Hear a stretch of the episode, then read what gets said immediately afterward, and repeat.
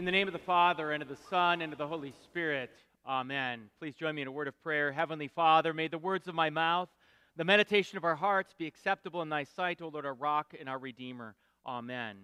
Please be seated.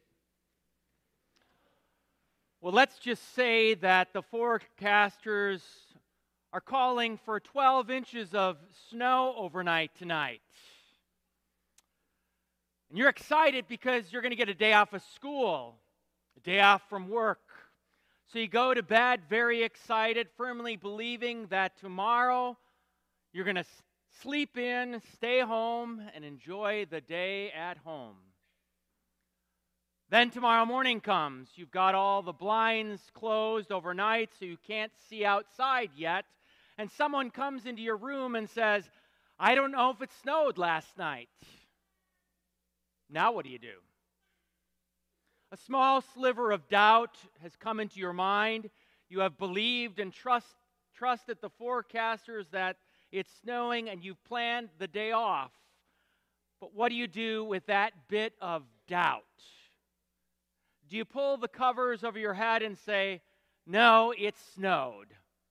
I believe it snowed. You can't tell me otherwise. Or do you try to muster yourself up and say, I must have faith, I must believe that it snowed, and I must not doubt? Of course not. You go to the window, you open the blinds, and see if it really snowed. You see if you believed wrongly or rightly. You see if you should go back to bed or get ready for school or work. In our gospel reading for today, we see Jesus teaching us the same thing about our faith in Him and what to do when we doubt. When he gets a question from John the Baptist asking, Are you the one who is to come, or shall we look for another? Jesus says essentially, Look out the window. Look at what I'm doing and see that I am indeed the Christ, your Savior. When we have doubts, the answer isn't anywhere inside of us. We must always look outside the window, so to speak. Look out the window of our own hearts and look to Jesus, the object of our faith, and His holy word. Now, that might sound simple, but it's a big deal right now because there's a lot of doubt and skepticism in our world about Jesus. We've heard multiple times now that one of the fastest rising demographics in America right now are the so called nones. And I'm not talking about Roman Catholic nuns. I'm talking about those that declare themselves as having no religion, no religious affiliation at all. Many of those nones are young people who grew up thinking they were Christians and believed in Jesus. Then at some point, they have decided that they don't really want to claim Jesus at all. They don't believe in him. Where's all this doubt coming from, and what do we do with it? Recently, there was a pastor in one of the America's largest, biggest, mega, mega evangelical churches who all of a sudden left the ministry. He divorced his wife and declared that he didn't believe in this Jesus stuff anymore. And many people were left wondering where did that come from? I read just another quick little story about a pastor from another mega evangelical church that left and became an atheist. He said he felt trapped every Sunday, telling lies in the pulpit about what he believed. But he found freedom not in Jesus, but when he left his church and attended his first atheist convention, standing in front of 1,500 cheering atheists while he told his story of his doubts and his conversion to atheism and his newfound freedom apart from Jesus. What do we do with that doubt? Pull the covers over our head and say, oh no, we must believe harder. It's not going to work. And then there's our own doubt all of the time for both you and me. Maybe you've had doubt if Jesus is really right about all of this sexuality stuff that we hear with transgenderisms and homosexuality and whatever else is out there. Maybe you've had doubts about that, if Jesus is really right. Maybe you've had doubt if there really is a heaven and life after death. Maybe you've had doubts about church on Sunday morning. Maybe you felt like you don't get anything out of it or it's not that important. Maybe you have doubts when you don't feel like praying or don't feel like reading the Bible. Maybe you've had doubts when you've read certain parts of the Bible, maybe the violent parts in the Old Testament,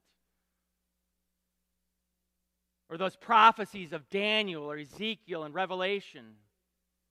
At any rate, what do you do with those doubts in your own minds and hearts? Well, I've already given you the short answer, which is to look outside of yourself to Jesus, the author and perfecter of your faith. That's what John the Baptist does. He looks outside the window of the prison cell and asks, Jesus, are you the one, the Messiah? And Jesus says, Go and tell John what you see and hear. The blind receive their sight. Jesus does things only Jesus, true God, can do, with lots of witnesses all around. In John chapter 9, the religious leaders spend all day trying to show that Jesus really didn't give sight to the blind man who was born blind. But they can't do it. The evidence is too good and right in front of them. Jesus did something no one else can do. He gave sight to someone born blind. So look at Jesus. Look at what he does. He gives sight, he gives hearing, he raises the dead, he makes the lame to walk, and rises from the dead himself. So that's the short answer to doubt. Look at Jesus.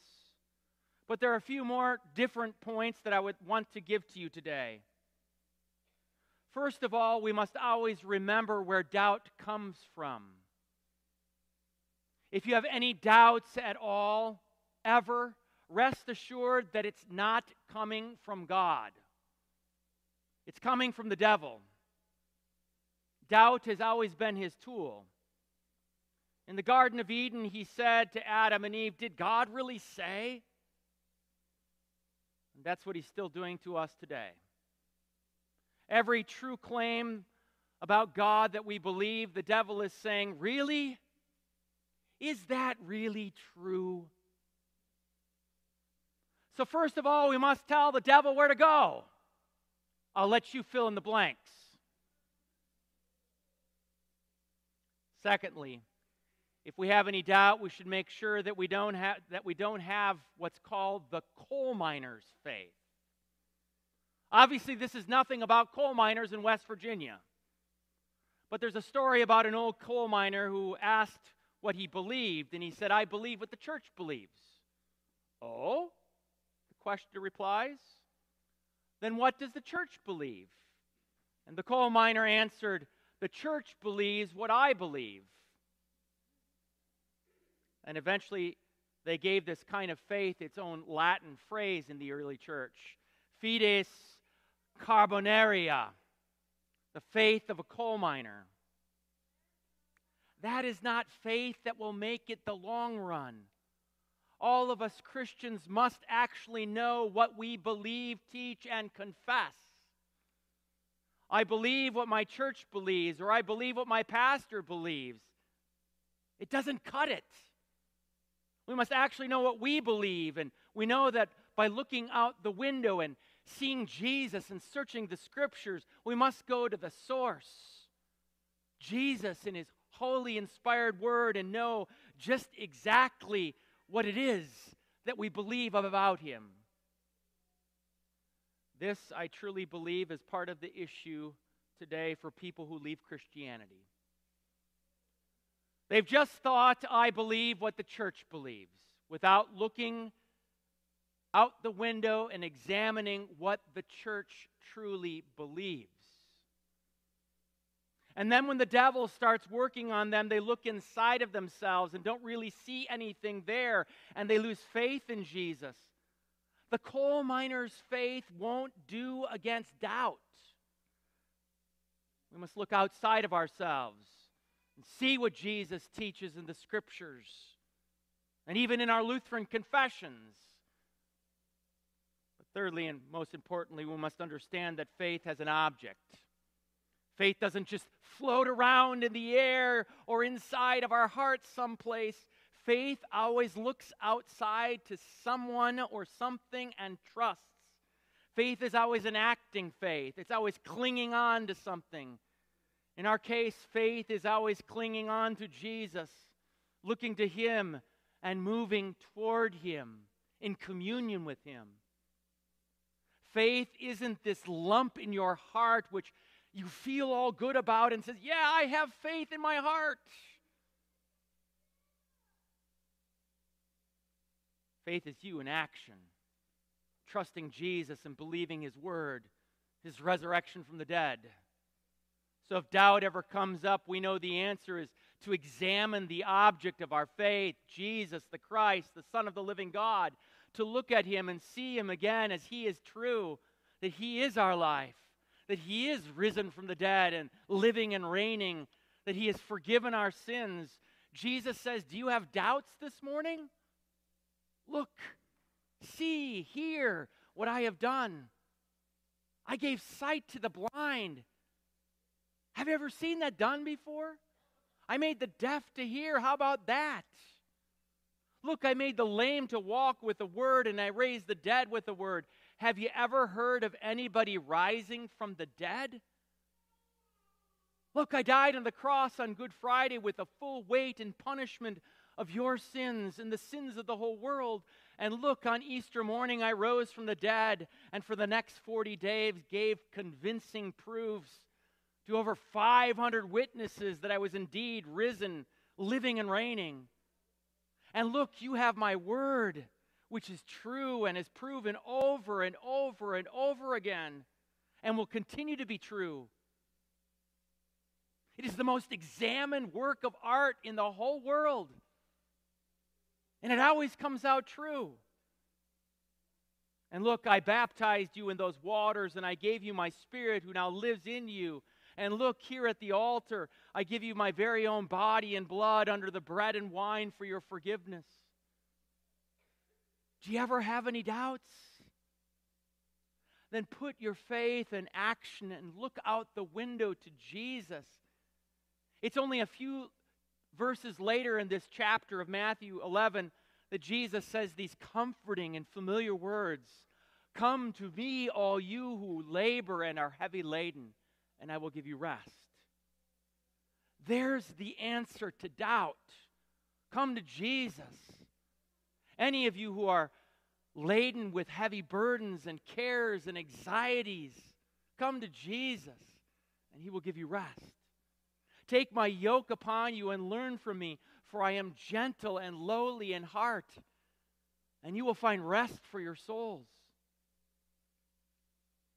Get up Look out the window, and what you will see is all true.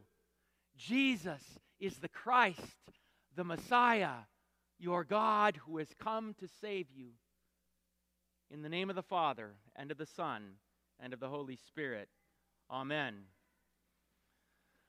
Now may the peace of God, which surpasses all understanding, guard your hearts and minds through faith to Christ Jesus to life everlasting. Amen.